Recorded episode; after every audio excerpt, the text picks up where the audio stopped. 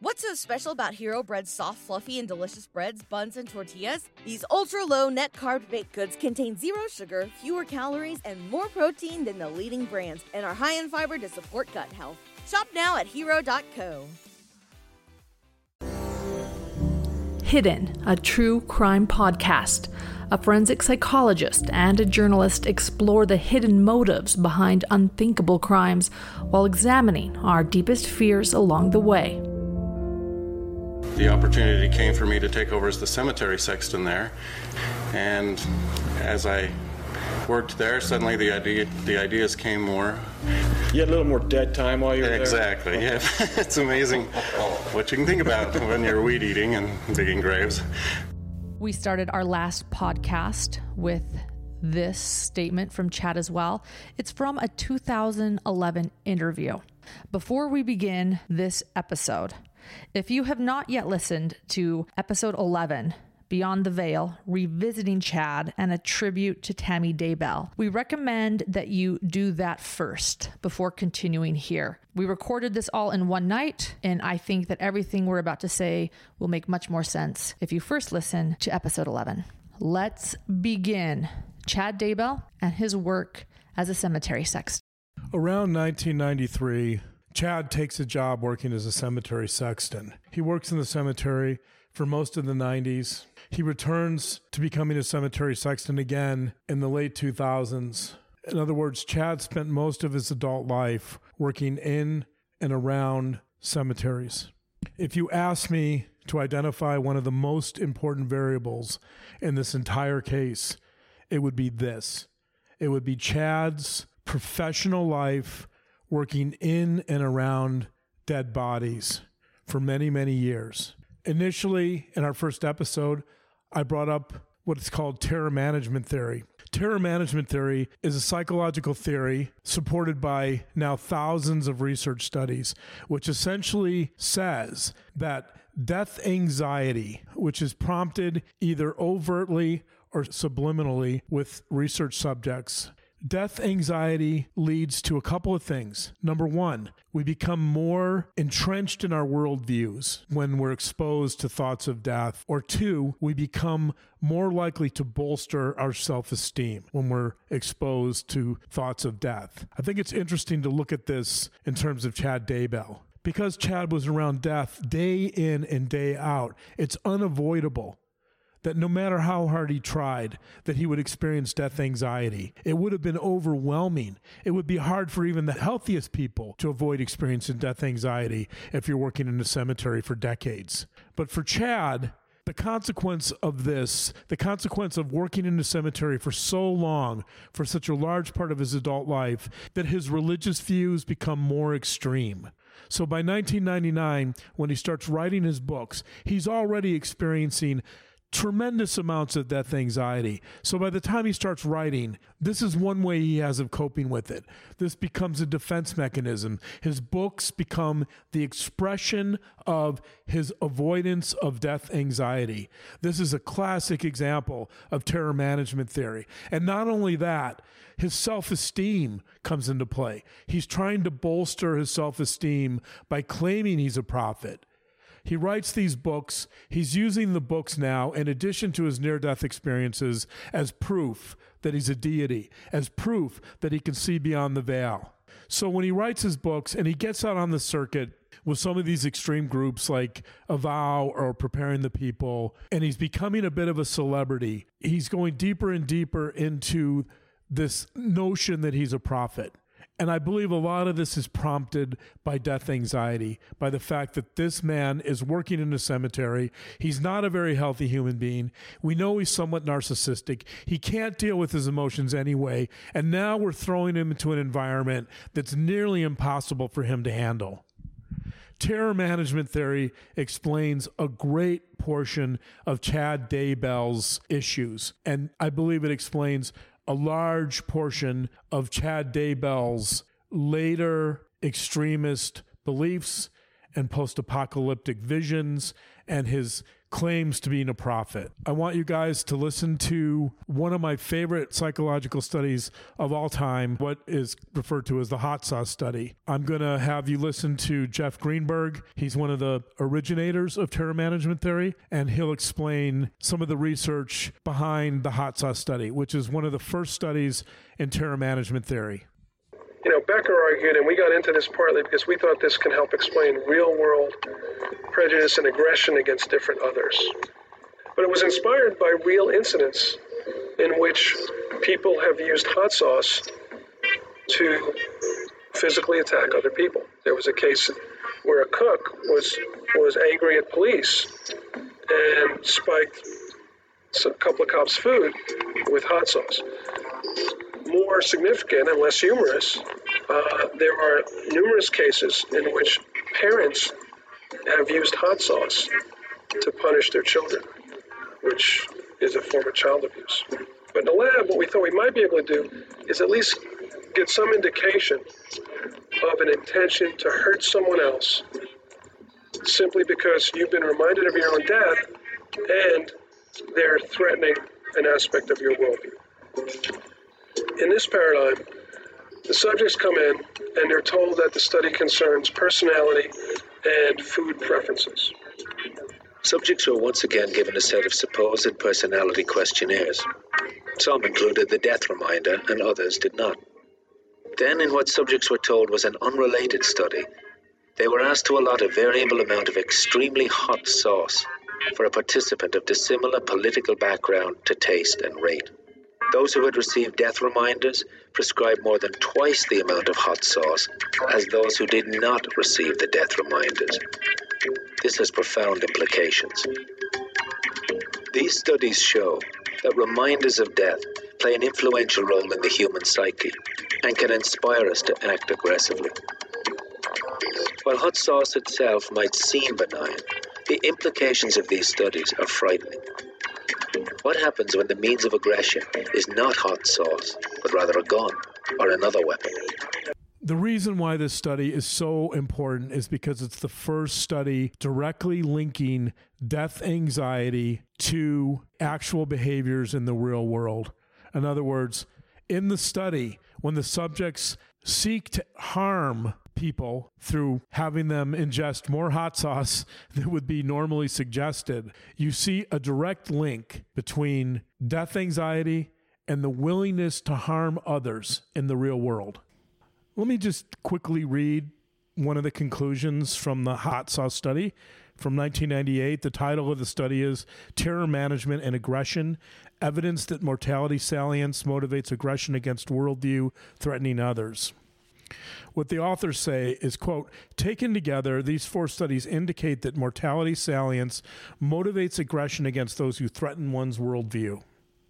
Thus, these studies provide the first empirical evidence consistent with the idea that mortality concerns contribute to the historically all too common phenomenon of aggression between those who have different views of the world. Here's Merlin Mowry, a professor of philosophy and religion at Central Michigan University. It is an opportunity to confront death and to escape it while inflicting it on someone else. Let's start tying some of these pieces together with Chad Daybell. The first strand I want to pursue, it goes through the near death experiences of 1985 and 1993. It goes through Chad's mission in 1987 when he started developing his system of light and dark, and it goes through his books, which begin in 1999 and continue until 2018. This first strand of thought involves what I would call Chad's divine inspiration. The important point of this strand of thought is that Chad can see beyond the veil. He has these visions that no one else has, these make him special.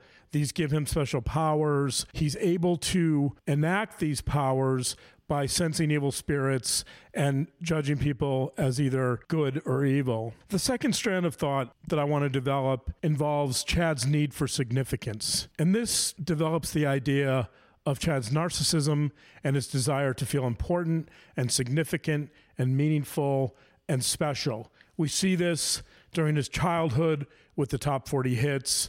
We see this with Chad's involvement with NFL players during his publishing period. We see it in particular with Chad's books and his publishing. What's interesting about the second strand is there's countervailing forces pushing against this strand. There's the fact that his publishing business went broke in 2008, roughly. There's the fact that he's getting older and he's not getting the recognition he wants. There's the element of failing to be called as a bishop. This is a big blow for Chad Daybell. I have always suspected he had bishop envy, meaning he's disappointed that he's not being seen for the leader he is. And we have had that confirmed from other people that yes, he felt he deserved to be called as a bishop of a congregation. That's the head over just a congregation. So not only is he not being called as an apostle, he's not being called as a simple leader of a congregation that he resides in. This must have been really frustrating to Chad Daybell. And behind all of this, you have huge amounts of death anxiety. You have someone who's getting older and not getting the recognition he needs, that he feels he needs quickly. There's also the fact of the church neglecting his role as a special person in the church, as a potential prophet. These forces that counteract Chad's desire to feel special are particularly significant, I think, because the commonality between these two elements are his books. I think that Chad perceived these books to be revelation of sorts. That I really believe that at some point, Chad was probably willing to say that his books were on a par with the actual Book of Mormon or other biblical writings. I think in the beginning, Chad was calling them fiction because he really had no other choice. His hubris would have been so overwhelming that his books would have been immediately rejected. This is an interview with Chad back in 2011, so nine years ago. Chad talking about his book series and what they mean. The Celestial City, Volume 2, covers uh, from when they leave the mountains to when they travel to Missouri to establish New Jerusalem. And the third volume is the one that covers a greater period of time where New Jerusalem is built, the ten tribes return, and uh, the New Jerusalem temple is completed. Uh, the fourth volume, The Keys of the Kingdom, uh, begins about three years before the second coming. And that's where you meet some other characters, some evil uh, villains who will conquer the world. And so it ties it all together, makes sure the people who live today can understand what it's going to be like. I agree with you that Chad believed his books were revelation. In the LDS faith, there is a belief in continuing revelation from God. Modern day scripture is still written by the prophet and apostles in the LDS faith. For example, the Doctrine and Covenants is a book of LDS scripture. It's visions and revelations that were received by Joseph Smith in the 1800s. And today, still, the prophet and the apostles' words can be considered scripture. So, with this in mind, it's not far fetched that Chad would understand this church doctrine and decide his books could also be considered scripture. It seems like one of the implications of this viewpoint is that when people disagree with the church, they believe there's a certain amount of freedom to start their own variant of the mainstream church's teachings. You know, there are a lot of break off groups among the LDS church. We hear about people like Warren Jeffs, who was the leader in the F LDS church. They're polygamists in that church, and there was modern day scripture written where the LDS church decided they no longer practice polygamy. And you're absolutely right. When that modern day revelation happened, the people who disagreed with that went and started their own church. So here comes Warren Jeffs. This is a unique situation that the LDS church faces. The church is caught in the uncomfortable position of recognizing that doctrines are malleable, but also attempting to preserve and to reinforce the old beliefs and doctrines.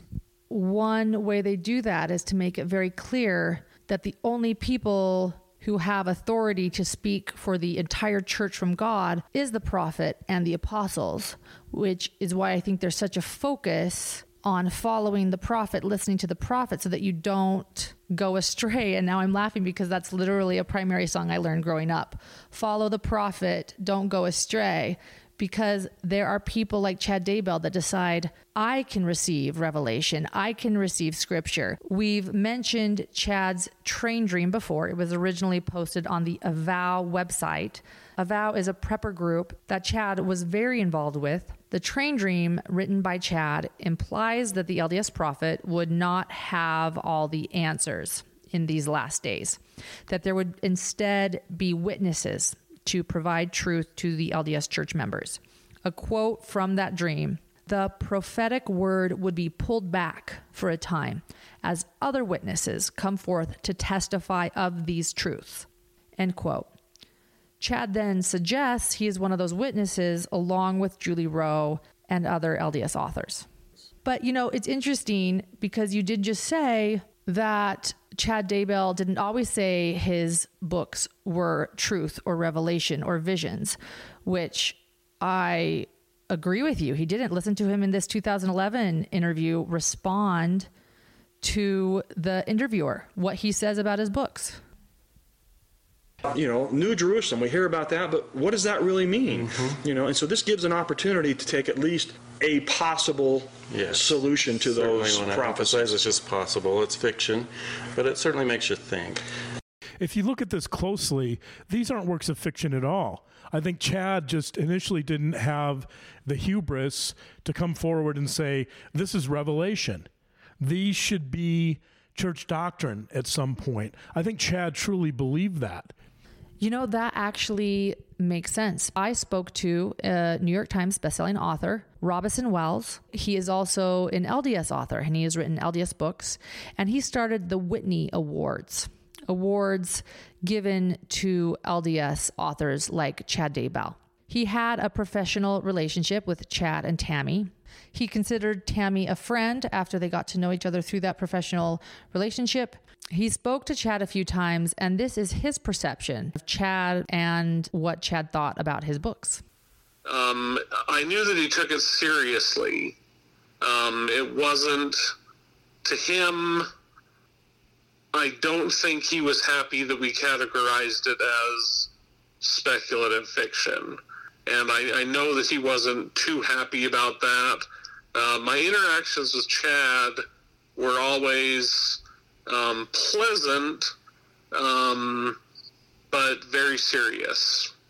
And so when you take these two forces and you put them together, the struggles of his publishing business in 2008 are particularly significant because if he sees these books as revelation, as coming from the Word of God, which he says openly many times, even though he's calling them fiction, then that desire for significance and recognition in the church takes a really hard blow when his publishing empire is threatened. But when the economy went in the tank in 2008, uh, we had to drastically reduce our company to a part-time operation. Oh, I see. And so Spring Creek Books still there. You mm-hmm. published mm-hmm. your volume five of Spring Creek Books. And we still publish. But you're not doing your own your distribution now. Right. We've changed that to a distributor, okay. Brigham Distributing, which has worked out very well for us. But so suddenly I needed a job to pay the benefits for the family and everything. And so you have this event in 2008. And Chad goes back to work in a cemetery. Again, I've talked about the significance of that. One of the things I want to bring in when I'm talking about that, I've talked about terror management theory and its relationship to the cemetery, but I want to bring in this idea of what Michael Eigen, who's also a psychologist, has called psychic deadness. Psychic deadness is, I think, a really important way to conceptualize Chad Daybell's mental state. Eigen's idea essentially is in order to avoid feeling vulnerable or shame or weak we develop this deadness inside. If we've struggled with emotions, and I've already talked about this in the Daybell family, the inability to really deal with emotional closeness in the family, it seems like a normal response here for Chad to develop this sense of psychic deadness. In some ways, it's a really interesting parallel or mirror of the fact that he's working in a cemetery. He's around deadness all the time. He works largely alone and by himself. And so the cemetery mimics his internal state. The cemetery actually becomes the type of deadness that Chad feels inside. And the reason this is really important is because one of the responses to this feeling of psychic deadness is that we want to feel some sense of aliveness. And the way Chad does this is through his writing. He creates these action packed fictional worlds that involve apocalypses and foreign invaders and portals. Portals. There's all this stuff going on, which is the exact opposite of Chad Daybell's life. Chad Daybell leaves a really boring life. He works in a cemetery. He does virtually nothing all day. We know this from talking to several people who say one of the appeals of working in a cemetery for Chad was the fact that he worked alone. But yeah, it's amazing what you can think about when you're weed eating and digging graves. And so I think you see this in Chad there's this like emptiness. You see this emptiness in Chad. There's this void. This is what Eigen calls psychic deadness. The issue here is if that's what Chad is feeling, then his books become a way to counteract that. And so does Lori. Let me continue with this strand of thought that Chad is struggling with his publishing business, which means everything to him. And then in 2014, he meets Julie Rowe. Julie Rowe begins to bring Chad back to life a little bit. And it also brings his publishing business back to life. Speaking of Julie Rowe, we have 23 minutes of recent Julie Rowe video from her day long workshop in Salt Lake City. The workshop was on October 24th. You can head to YouTube's Hidden True Crime channel and see some of the video from that workshop. Julie Rowe spoke about portals, the second coming, and many of her beliefs feel similar to Chad Daybell's. Julie Rowe is a really important seed in the Chad Daybell story because it's with her that he starts conceptualizing this other phase of life. It's with her that he begins to fantasize about bringing in the ideal woman who's going to be his counterpart in the New Jerusalem. This, by the way, is something that he's thought about for a long time through his books. And now, with Julie Rowe, I think he's starting to move away from the idea of an eternal marriage to Tammy, and he's starting to embrace this idea that he's so special that he deserves to meet this ideal Mormon woman who can help him bring in the apocalypse. This second part of his life, that's what he would talk about. He realizes that there are two parts to his life. His first part of his life with Tammy and a second part of his life because it's with Julie Rowe that he confides that Tammy will die, that he sees in a vision. She will die. And this is, again, well before he knew Lori. So for those who say, oh, it was Lori, it was Lori who chased him and pursued him, that might be somewhat true. But Chad was thinking about finding a woman and had concluded Tammy was going to die well before he knew of Lori. Here is Julie Rowe explaining this knowledge in a podcast she recorded back in December of 2019. She was actually defending Chad when the story of Lori's missing kids started to make the news. He and I talked over three years ago, two and a half, three years ago. We had both seen her in a car accident. We thought maybe she was going to go a year ago in a car accident because it it seemed so constant that we both kept seeing this vision. About a year ago, I got a message from the other side that the plan had changed for Tammy, that they had extended her time on Earth. I don't even know what that means, Eric. I was just hearing that. I ran it by Chad, and he said, I've been given the same message. I'm grateful I have more time. He told me, I asked him three weeks before she died, Chad, are you still seeing Tammy dying? And he said, Yes, but I don't know how. Right. And so Julie Rowe becomes a really significant moment for Chad because she helps him revive his publishing empire. In addition to pushing Chad into this idea that he's going to meet someone else who's going to be his goddess and she's going to carry him or work with him as he goes into this new post apocalyptic world. Yes, and he made a lot of money with Julie Rowe. When he published Julie Rowe's books, that really put his publishing company on the map. Why is this significant? Because it's not really even about Julie Rowe. It's about the fact that Chad is now fantasizing about his ideal woman. He's starting in 2014 to develop ideas about who's going to replace Tammy. This is the phone call that Melanie Gibb recorded in January of 2020. It's essentially Chad confirming Julie's claims that he believed Tammy would die, and he also explains that his life has two parts. I know it's been told for years that Tammy would pass away at a young age. Mm-hmm. I had no idea that Lori would even be a part of my life. I just knew that I, my life had two segments. That, as I think you can now see, becomes really important because when Lori comes along and she matches this fantasy, this ideal, he is totally primed for her. This hot and loaded ideal, the cheerleader. Right. And so here we are, Chad searching for significance but struggling with some of his publishing empire. He's developing this idea of the second part of his life. He's developing an ideal of the woman he wants to replace Tammy. So he's totally predisposed to meet someone like Lori when she enters his life. We know that there's several women that he probably was testing the waters with. Let's call it auditioning. I think he, he auditioned Julie Rowe. She said in her first statement that she recorded in December that she talked with Chad every day. I knew him very well. In fact, we talked on the phone every day while we were writing that book. Um, I wrote it and he would edit it and we would work together on it because he had seen similar things related to the future. And Oh, we talked about foreign troops invading and all kinds of stuff. Um, it was actually that first summer when I met Tammy that my angels on the other side of the veil told me that Tammy would at some point in time in the future pass to the other side. Mm-hmm. That's a whole story in itself. I never mentioned a word of that to Chad. Um, he came to me later because he's visionary also, and he had been given some insight from from the light side on the other side of the veil that his wife was going to pass we talked about it extensively. I do energy work.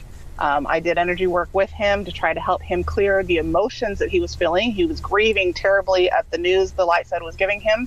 He was heartbroken. He cried to me several times about it. I cried with him. Um, and so there's a long history here with Chad doing energy work together as well as my public speaking events where he would come, not to all of them, but several. Um, book signing, there's also some speculation that didn't he make physical advances on her? Yes, according to Julie Rowe in a statement made to Inside Edition, and I will quote here Julie said that during a meeting and energy healing session with him in Rexburg, Idaho in mid December 2018, Chad forcibly kissed her, got on top of her, and while they were clothed, rubbed his genitals against her body. End quote. That is from the Inside Edition website, which also mid December 2018, he was definitely talking to Lori then. In fact, it was two months before then, in October, that he had emailed Lori about his light and dark rating scale and had rated highly 4.1 dark. That was two months before he allegedly kissed Julie Rowe during an energy healing session. But Julie shared even more when she was interviewed by Nancy Grace. Take a listen. And the time that you knew Chad Daybell, did he ever hit on you? Yes. What happened? And my husband knows it. Did Chad Daybell think you were one of his past wives too? Yes. So this is his line. Every attractive yes. woman, he tells them he knew them in a previous life and they were married. So basically, why not just have sex right now because you've already been married in another life? I'm seeing a pattern. You worked closely with him. Yes. And bam, suddenly he remembers, hey, I was married to you in another life. Yes. Then there's Lori Vallow.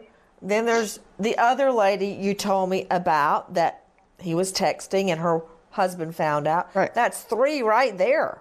He also told me that he thought he was married to Melanie Gibb, and you were the first person I've said that to, other than three people in my closest circle, and my husband, of course. Apparently, a lot of women fall for this. All kinds of women, because he's misusing his spiritual gifts. It is, to date, one of the hardest things I have ever experienced in my life. And I feel extremely betrayed by Chad. Not only has Chad Daybell been involved with multiple murders, but he also seems to prey on multiple women. Would you go as far as to call Chad a sexual predator? It does appear that there's grooming taking place. Grooming refers to the process that many sexual offenders undergo to gain the trust and compliance of their victims. The grooming here seems to occur with Chad suggesting that he has been married to multiple women in past lives. That's definitely a form of grooming and a form of flattery that's attempting to build a false or non existent connection with someone that might allow him to take advantage of these women. Hmm. Let's return to the two major strands that I was trying to tie together. The critical common piece between these two strands of thought that Chad being a prophet and Chad seeking significance, of course, those two go together, are his books. And the important part to know about his books is that he's created this elaborate fictional world, which he says is real. He's all in on this fictional world, which he later claims is actually being downloaded from beyond the veil. Here's an excerpt from Chad's autobiography. My torn veil allows information to be downloaded into my brain from the other side. The scenes I am shown are real events that will happen. This is really important because Lori, we believe, starts reading Chad's books around 2015.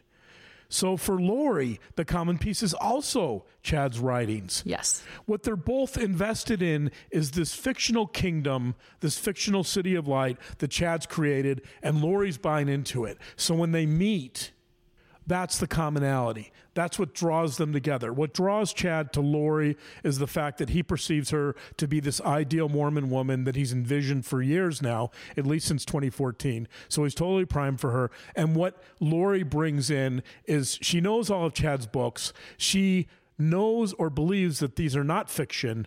And so she's completely smitten with Chad Daybell by the time she meets him. She completely buys into his vision of this post apocalyptic world. Her fantasy about him was created before she met him. So, this is where it gets really interesting. We're only going to speak on the part of Chad Daybell here, but we will be talking about how Lori factors into this equation in our next episode when we deal more in depth with Lori. But this is what I think happens. They're both coming together over this fictional universe that Chad's created. That's what drives this whole narrative. That's what drives these murders in the end. Chad gets the girl in the end. He gets the quote hot and loaded cheerleader some people have referred to her that way. I'm adding that for poetic effect. Here he is with the girl. Lori has invested in this vision. But now what happens? What happens? Here's the problem. They've invested all this time and energy in this fictional world. But I think that if most of us were to wait for the end of the world, the best probability of that would be the sun burning out or some type of nuclear holocaust. But the sun is going to burn out in probably about seven or eight billion years, according to most astronomers. So that's a long time to wait for this kingdom to manifest itself, right? Lori doesn't want to wait seven billion years. She wants to see this narrative move forward quickly. She's an action oriented woman. She gets what she wants. She's probably pushing Chad and saying, okay, here we are. We've got this great narrative. We, we have all these revelations. What do we do with this? And now Chad is probably feeling some sense of inadequacy because he doesn't really know what to do with that. He doesn't know how to respond. Right. He still has a wife. He still has a wife. She, at this point, is still married. As far as we know, they don't have a date for the end of the world yet. Lori is really pushing Chad to act. She's forcing him to come up with something that is actionable and that will put this whole plot into motion. And that is when Chad comes up with his entire rating system of dark and light. Because now once he puts that in motion, he has something to use, something to act on in the real world.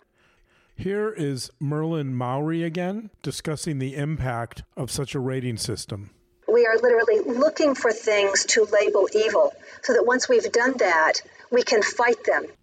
It becomes even more actionable when he starts labeling people as zombies. With this in place, a cascade of deadly events seems to follow. And I think part of that is because this is Chad's way of trying to show Lori that his beliefs are real, that real things happen in the world. This isn't like reading The Lord of the Rings and going to the movie theater and coming home and saying, oh, let's play our video games. There's no video game here for Chad Daybell. This is real. There's nothing more real than murdering kids. And so I think he's doing this in a way to impress Lori, but he's also doing it, and we've talked about this a lot, to test her, to test her loyalty. Chad knows if he doesn't do something, if he doesn't try to operationalize this whole fictional universe, he's going to lose Lori. His ideal woman is probably going to question him and she might walk away. And he doesn't want that. He wants to keep Lori at all costs because he's had this ridiculous fantasy of the ideal woman for so many years. So the minute that Chad implements his dehumanizing system of good and evil and tells Lori that certain people are zombies. He's now made that real. He's now taken this fiction from these books and brought it into the real world, and he set the stage for everything else that's going to transpire. So from this point forward, when Chad meets Lori in 2018 and he starts trying to make this real, we see a number of events, including the death of Charles Vallow. We see the death of Tammy Daybell. We see the attempt to kill Tammy Daybell. We see the attempt to kill Brandon Boudreau. We see the death of Tylee, quickly followed by the death of JJ. We see a string of events that makes this whole narrative realistic. It brings it down from the realm of fantasy into the real world so that Chad can prove to Lori that he's a real prophet, that these visions he's having are real, and that she can buy in. She can go all in on Chad's vision.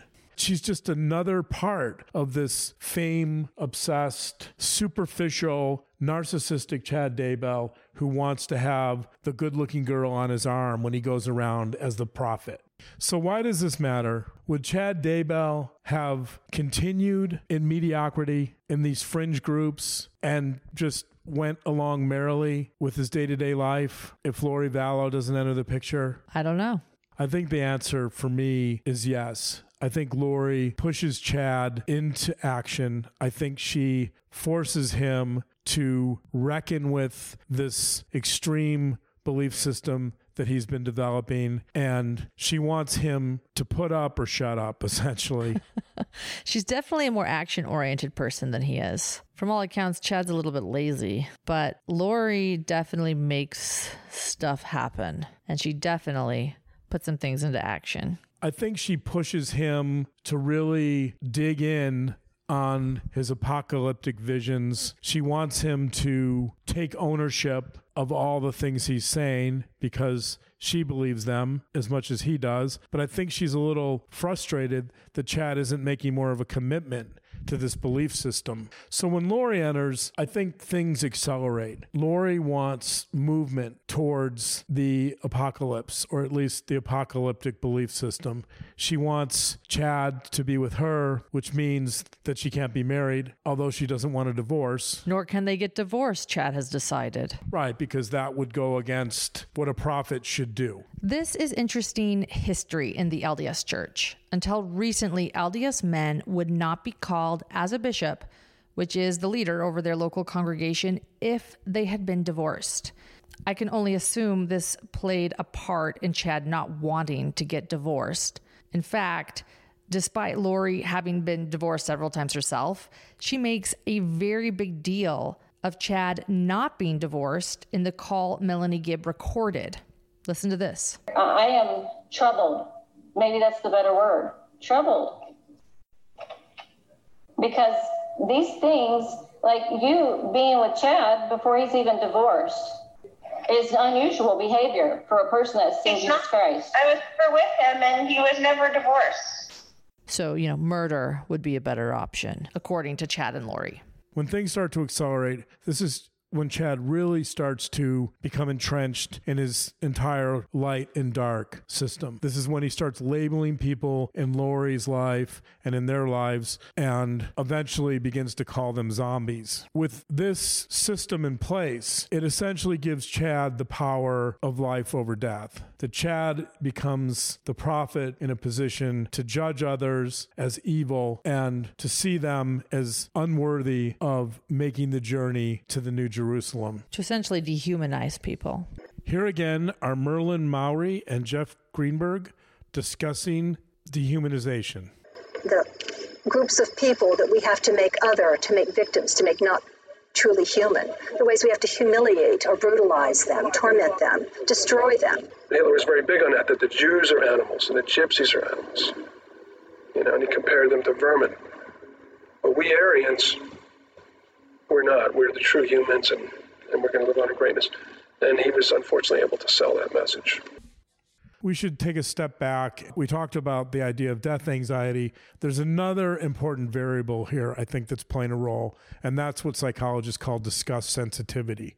Disgust sensitivity is the way people react to things that are unpleasant. We know from talking to some of our sources that Chad has a thing about garbage. I mean, I guess most of us do, but there's a scale here that people that are easily disgusted tend to be more disgust sensitive, and people that are not disgusted as easily tend to be less sensitive. And it appears that Chad is very sensitive, that he makes comments to the effect that his mother isn't cleaning up the home enough, that there's too much garbage around.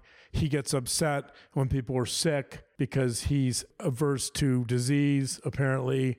Most of us, of course, are, but he's particularly sensitive to that. We know from his books that he talks about the notion of purity a lot. Right. Why is this important? Because people that are more easily disgusted, that in other words, they're high on disgust sensitivity, tend to be more rigid. They tend to be more extreme, more black and white. Right. They tend to be more closed minded. These are all qualities we see in Chad. They also are qualities that will play a role in his idea of moral purification in the New Jerusalem. Here's a clip from David Pizarro. He teaches at Cornell University. He does research on disgust. Here he is at a TED Talk talking about the impact of disgust sensitivity one of the features, though, of disgust is not just its universality and its strength, but the way that it works through association. So when one disgusting thing touches a clean thing, that clean thing becomes disgusting, not the other way around. This makes it very useful as a strategy if you want to convince somebody that an object or an individual or an entire social group is disgusting and should be avoided. The philosopher Martha Nussbaum points this out in this quote Thus, throughout history, certain disgust properties, sliminess, bad smell, stickiness, decay, foulness, have repeatedly and monotonously been associated with Jews, women, homosexuals, untouchables, lower class people. All of those are imagined as tainted by the dirt of the body. Let me give you just some examples of how, uh, some powerful examples of how this has been used historically. This comes from a Nazi children's book published in 1938. Just look at these guys the louse infested beards, the filthy protruding ears, those stained fatty clothes. Jews often have an unpleasant Swedish odor. If you have a good nose, you can smell the Jews. Here's another quote from Robert J. Lifton. This is from a documentary called Flight from Death, talking about the notion of purification apocalyptic violence. That really means violence in the service of not just achieving a political goal. There may be political goals, but beyond any political goal is a more amorphous sense of bringing an end to the present world because it is too corrupt. And that can be justified because one is doing it in the service of a spiritually pure world. What's so special about Hero Bread's soft, fluffy, and delicious breads, buns, and tortillas? Hero Bread serves up 0 to 1 grams of net carbs, 5 to 11 grams of protein, and high fiber in every delicious serving. Made with natural ingredients, Hero Bread supports gut health, promotes weight management, and helps maintain blood sugar. Hero also drops other limited edition ultra low net carb goodies like rich, flaky croissants and buttery brioche slider rolls. Head to hero.co to shop today. When Lori enters the picture, I think she puts Chad on the spot.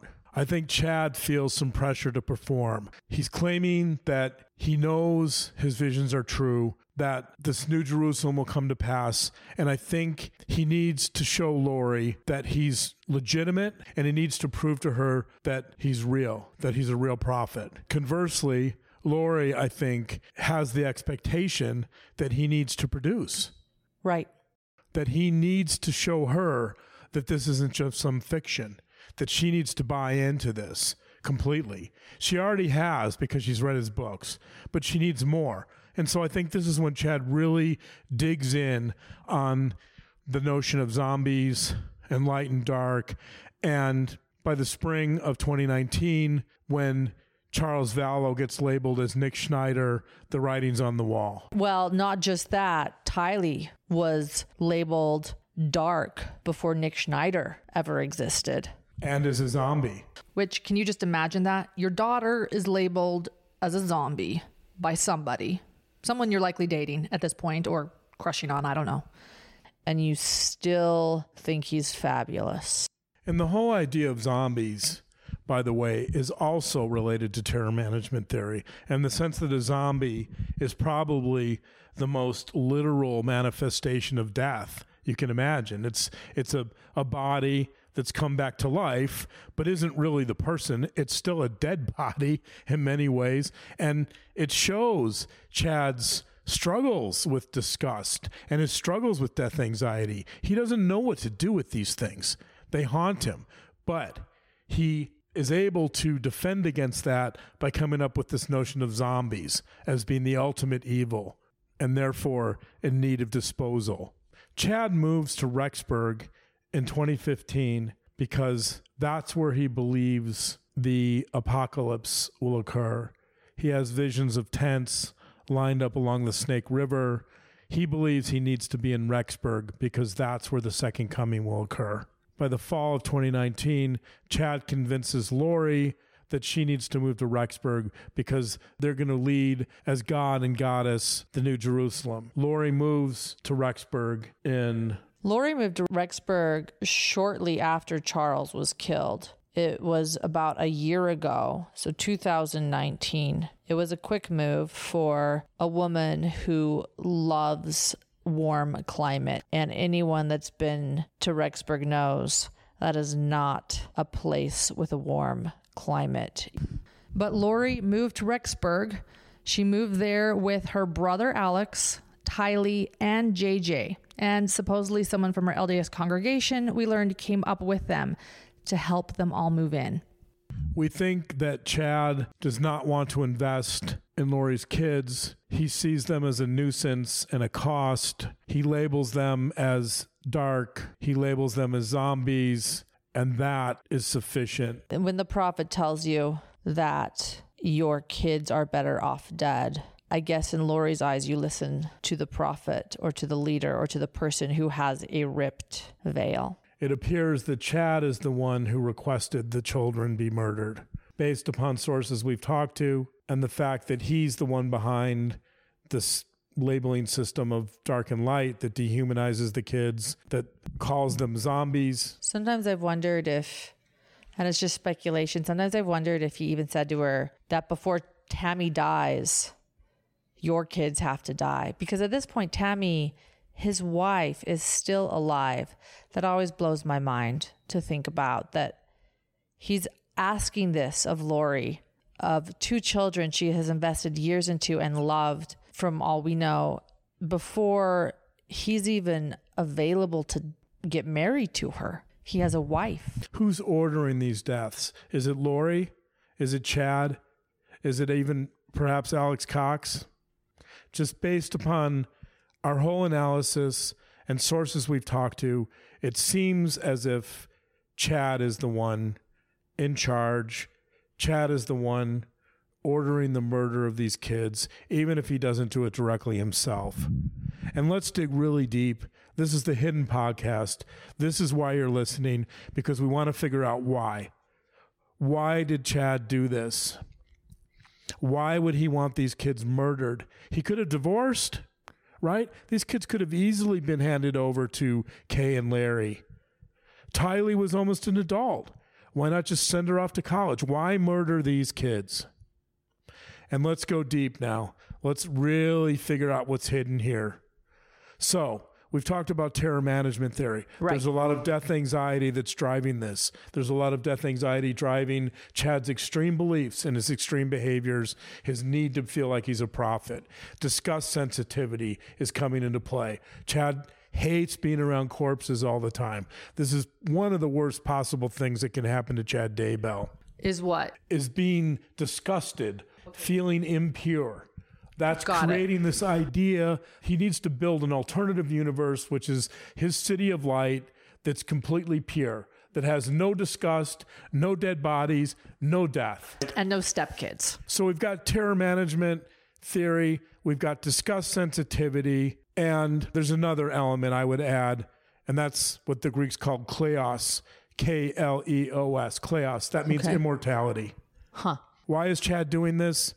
Because Chad thinks he's immortal. Chad wants to exert the power of life over death. In the end, that's what he's up to. Chad seeks adoration because he wants to be immortal. He wants to be seen as a God that will live forever, that will have recognition forever. This is the response to all the things we talked about earlier the shame, the ugliness, the narcissism. This is how it gets expressed. It gets expressed through his desire to be immortal. The most brutal and primitive style of coping with death is to dream that you can master it by killing or destroying other people. It is an opportunity to confront death and to escape it while inflicting it on someone else. The best way you can show you're immortal is to exert the power of life over death, to murder these kids, which has an added side effect, by the way. It creates a murder bond between him and Lori. If you want to solidify your relationship with someone, the best way to do that is well, I shouldn't say the best. The one of the most dysfunctional ways to do that is to go in on a murder of someone's kids because that's an inseparable union that you're going to create that you're not going to fracture. And I think we're seeing some of that with these two in jail. Neither of them have turned on each other. They might at some point, but certainly there's a deep bond. Yeah, it's sort of like the friend that comes and says, Hey, will you help me bury the body? You know that's a close friend. And if you do that, you're in it forever. Because, you know, that's happened to me. And there's another component that we've talked about previously, but I want to reiterate here, and that's the sacrificial component. That I think when you're in this position of a deity, there's very much this sacrificial notion of murdering the children to determine someone's loyalty. In the story of Abraham and Isaac, obviously, God is testing Abraham's commitment to another world, to Right. him.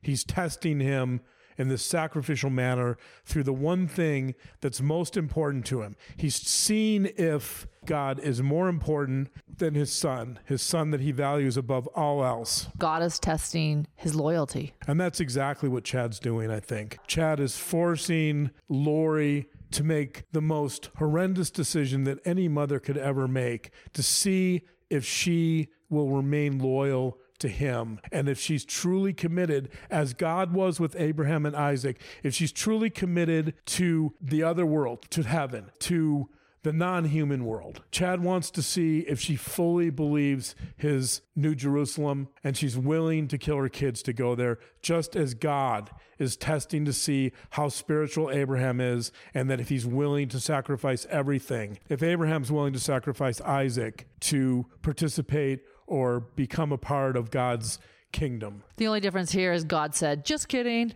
But in this situation, it sounds like Chad didn't say that. Right. There's no just kidding here. They follow through with it. There's another part of this that I think is important to mention that Chad knows at some level Lori's children are the most precious part of herself. Even if Lori's conflicted about her relationship with her kids, she still spent 16 years raising Tylee. She gave birth to her. She gave birth to Tylee. She spent 16 years with her. She's raised JJ since he was a baby. She still has this tremendous commitment and investment in these children. It's highly unusual in filicide for a mother to condone the murder of a 16 year old. Most cases of, of filicide involve children that are much younger. Filicide is rare, even though sometimes it doesn't feel like that when you listen to true crime, but it is. But but what's really rare is a 16-year-old being murdered by her mother. And sometimes you hear of teenagers being killed by a father, let's say in a domestic violence situation, not premeditated. But it is so uncommon to have a mother killing a 16 year old when they've invested so much time and energy and memories and they're about to leave the nest. What Chad's asking Lori to do, and this speaks to this loyalty issue, is she's asking her to part with the most precious part of herself, of her life, her kids. Even if she's a psychopath and even if she lacks empathy, it's still an investment. It's still memories. It's still something that matters to her. She's still close to these kids, Absolutely. and she still has a huge investment in them. In fact, we spoke to a longtime friend of Lori's. Well, she calls herself an ex friend now. That makes sense. Shelly knew Lori for a decade while they lived in Texas. She knew Lori through two marriages, two divorces, and the birth of Tylee. She would spend time at their house. This is what she saw in Lori's parenting. And I quote Shelley Lori had that motherly instinct. She was protective of Tylee. She was a mama bear. She was a good mom to Colby. End quote. In other words, Lori had an investment in these kids. So, this is an extraordinary thing for someone to do. You have to think you're a deity to do this type of thing. You have to believe that you're special to do something like this. And Chad Daybell does. And Lori would have to think he was special in order to do it. Lori has to buy into this. There's no challenging him. She accepts this. And that leads to a question we've been asked by several people close to the situation, which is Is Chad evil? Or are these mental health problems? Is Chad evil? This is a question that two people now invested in this case have asked us. One person specifically said they wanted to know this Is Chad evil or does he have a mental illness? Now, to me, this kind of feels like a hard question to answer because what is evil? It's a word that seems pretty abstract. Can you give an either or? Is Chad evil or does he have mental illness? Well, we're going to spend a lot of future episodes talking about this idea of evil. So it's a really complex idea. I don't want to really delve into it here, but I'll leave you with some thoughts on this. And these are my thoughts. My explanation so far has been Chad has narcissistic features that were exacerbated by death anxiety. Terror management theory tells us that he's acting out more extremely because he's working in the cemetery all the time and he's around death. And in some ways, that's what fuels this whole situation. That's what gets us to the murders. In fact, I want to listen to a brief quote by a professor of literature, Kirby Farrell, who talks about a similar idea the most brutal and primitive style of coping with death is to dream that you can master it by killing or destroying other people. If you ask me from a psychological standpoint, what is evil, I would basically say, and this is the simplistic version, but I would basically say that evil is deriving sadistic pleasure from inflicting pain on other people. The most extreme form of pain is obviously murder. Evil then is essentially the idea of creating harm or harming others in a way that someone finds to be pleasurable. So, like Israel Keyes would be an example because I know that yeah. he had expressed that he found pleasure in hurting people, is what you're saying. He would get as close to that definition as you could get. I mean, there were some mental health problems there. There were actually some religious issues in his family, too, hmm. that probably led to some of those circumstances. But let's ask this question. We know about the bee incident. Yeah, to, to remind everyone, there is a point in Chad Daybell's book where he shares that he killed a lot of honeybees, that he was killing them one by one and realized uh, before he knew it that he had been killing a lot of them. In fact, this is how Chad explains it in his book. One day that spring in the eighth grade, I was slowly walking home from across Memorial Park after school, and I saw a honeybee pollinating a dandelion. I peered at it for a moment, then smashed it with my shoe. I spotted another one, then another one. I got a strange satisfaction from it. I kept count, and after about a half hour I had killed a 120 bees.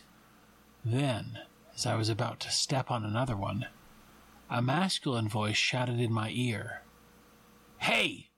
Stop it! Leave them alone! So the satisfaction from killing bees part at such an early age is interesting. Whether we can read anything into it at this point is hard to say. But let's let's assume that there's something sadistic about that. That would lead us in the direction of something approaching evil. Let's also look at the way Tylee's body was mutilated. Mutilated. Right.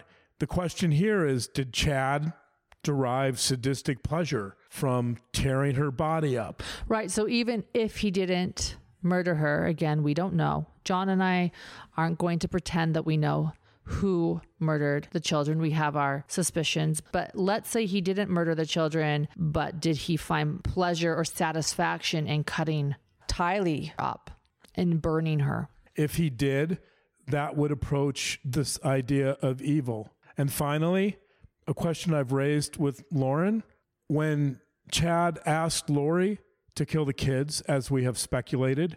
Again, we don't know for sure. This is speculation, but it's based upon our best insights into this case and talking to many sources close to this case, did he derive pleasure, sadistic pleasure, when he implored Lori to kill the kids? If the answer to that is yes, if the answer to all of these, the bees, mutilating Tylee's body and asking Lori to kill the kids? If the answer is that yes, he derived pleasure, sadistic pleasure from all of these things, then I would have to say that the answer to that question is quite possibly that yes, Chad is evil. And I don't want to offer a final answer. I'm obviously a psychologist.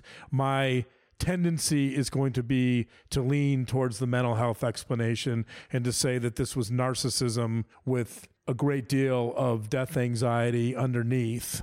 But I would like our listeners to reflect on this for a moment, and I'm going to leave it open because I do think that there definitely are some evil components here.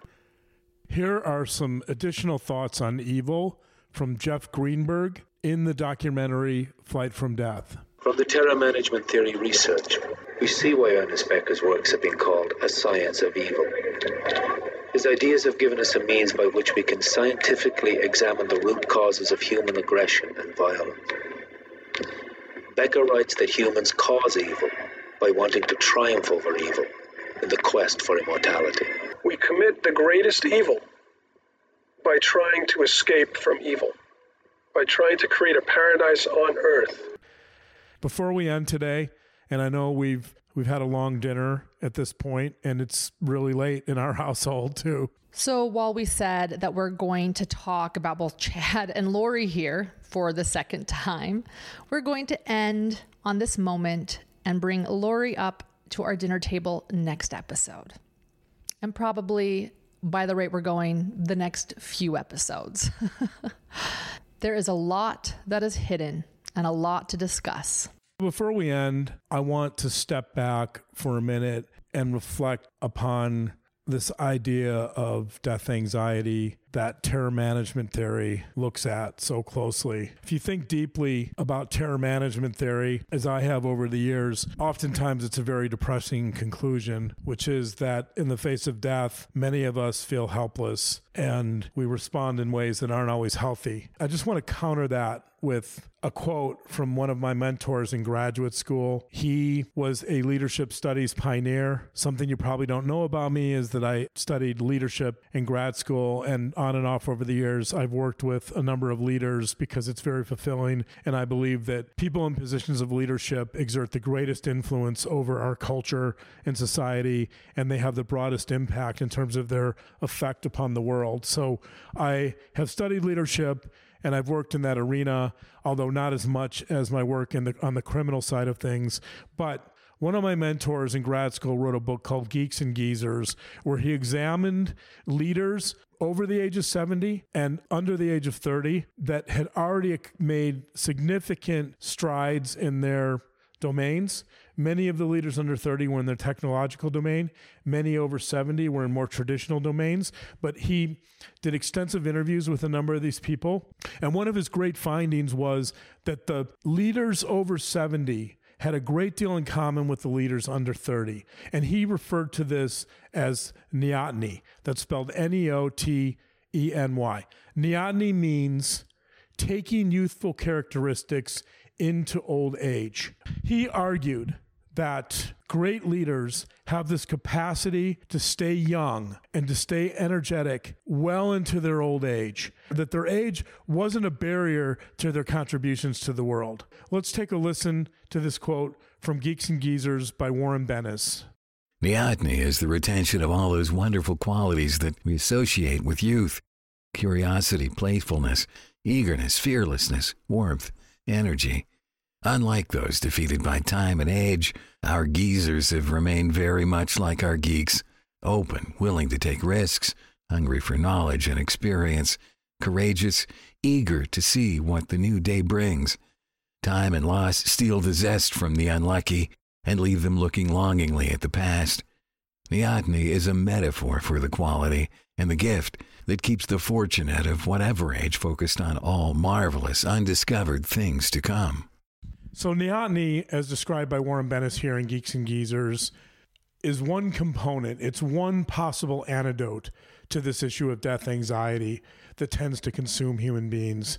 I should point out again that Chad's death anxiety was immense. As we discussed, I think this is probably the most hidden variable in this case. This is the variable that's often overlooked that describes and explains so much of this case that Chad Daybell's career working in a cemetery exposed him to death anxiety day in and day out for decades. And his response to this was to become more entrenched and more immersed in his extreme religious views.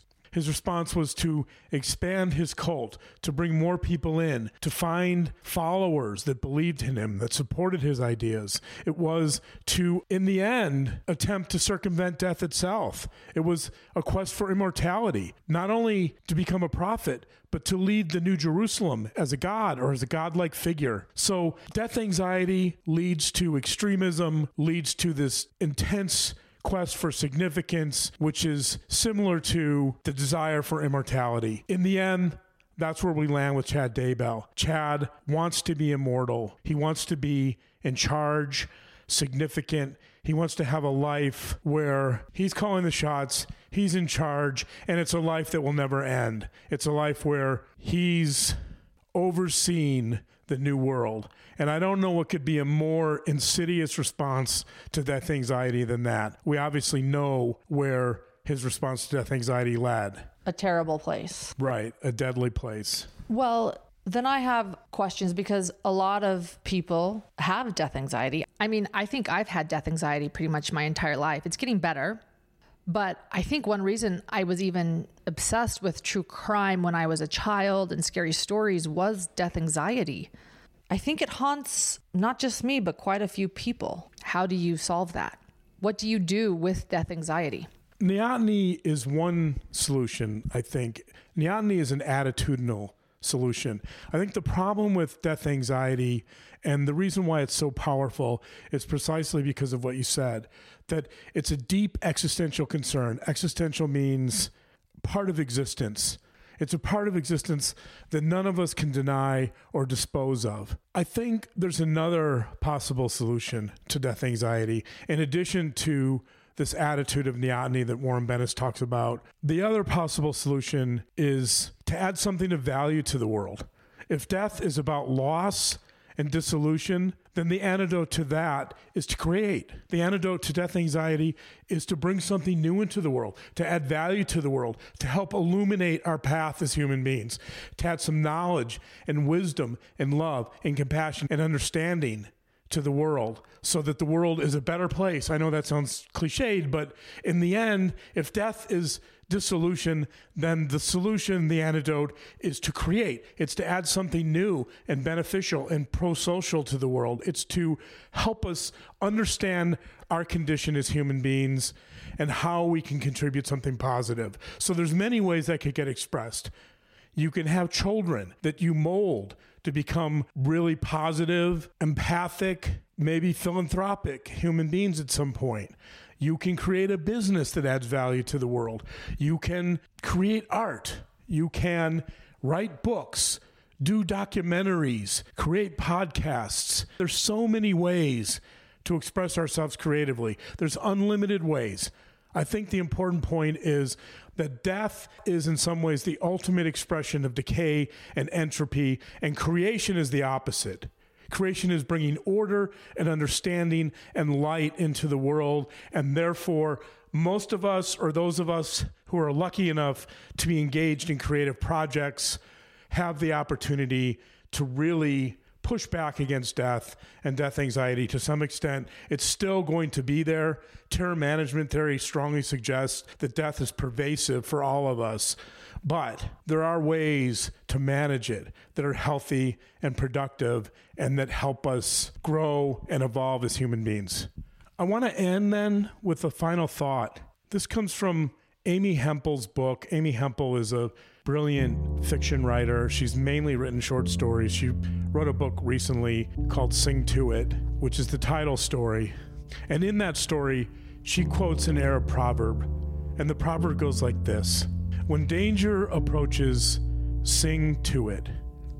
My slight variation of that quote is when death approaches, sing to it.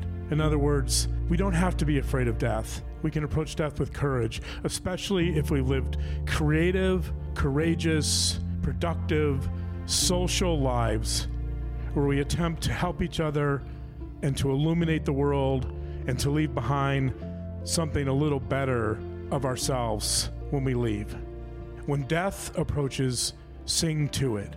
We want to again thank our friends Burke Rich and Dan McCauley. Burke Rich from Salt Lake City, who reads from Chad Daybell's books, and Dan McCauley from Boise, Idaho, who has helped us with several voiceovers now, including tonight's excerpt from the book Geeks and Geezers. To remind everyone, we have started a YouTube channel. And since we recorded this episode, Julie Rowe had a full day workshop in Salt Lake City, and a person attending that workshop sent us 23 minutes of raw video from that Julie Rowe event. There was talk of portals as well as other beliefs that Chad seems to also carry. That raw video is on our YouTube channel, Hidden True Crime for our supporters who help make our podcast possible at patreon.com slash hidden true crime. We recently shared an hour-long video with Alex Cox's friend, Mary Tracy. Mary Tracy has been a great help to us, and we want to thank her for the information she's given us and that she shares during this hour-long interview. You can find that at patreon.com slash hidden true crime for all of our supporters. Our Facebook page is facebook.com slash hidden true crime, and our Instagram is instagram.com slash hidden true crime. We also want to thank the women with Wicked Truths and F Bombs. They have given us a lot of the documents that we've been able to go through. They've done a great job being journalists and finding a lot of these documents from Lori's past. That interview you heard with Chad Daybell throughout our last couple of episodes, where he's talking about his books and his work in the cemetery, we have that interview. I can't find it anywhere else on the web right now. We're going to be posting that for our Patreon supporters if we haven't already by the time you're listening to this. A little tease for you guys. Since recording this episode, John and I have learned a lot more. We've talked to some important players in this case Tylee's aunt, has received a recording of Lori claiming she wanted to murder an ex husband. There are a lot of things our listeners have asked us to discuss and a lot of new developments from our side that we want to share with you. I think it's important to note that our interpretation of this case evolves constantly based on people that we talk to and people that reach out to us. So I think while our broader psychological interpretation of this case remains fairly constant, the underlying details tend to change things here and there. And this is also very much an evolutionary process for us as we go along. It is a current case that is happening before our eyes. So we're going to continue following it, continuing to collect new information and bring you the newest developments. So stick with us. There might be some evolution in our next episode. Thank you for joining us for dinner tonight. We hope that you'll continue to share with your friends that there is a seat for them at our dinner table as well. And as Banks likes to remind us, be careful with the portals. Stay safe and wear a helmet. Don't go into portals. Yeah, stay out of portals as much as possible. Julie Rowe is not staying out of portals. You can see from that raw video if you go to our YouTube channel. She is still discussing portals. Although I'm happy to announce that as she created a circular motion with her arm, she did not create an actual portal. She only created a fictitious circle with her arm. So I've told Lauren that if she indeed was able to create an actual portal on stage, I would have paid the full admission price to see that. I think she discussed portals within portals, but what John's talking about there, the waving of the hands, go check out the video. Note the rainbow flags. Even though there's a claim that she's creating portals, there's no actual portal created during her workshop. Maybe you just weren't looking hard enough. Go check it out and tell us what you think. Maybe the portal was in the conference room next to the conference they were in. Maybe. There were a lot of wardrobe changes as well during said workshop. Anyway, thanks for joining us. Until next time, good night. Good night. Good night.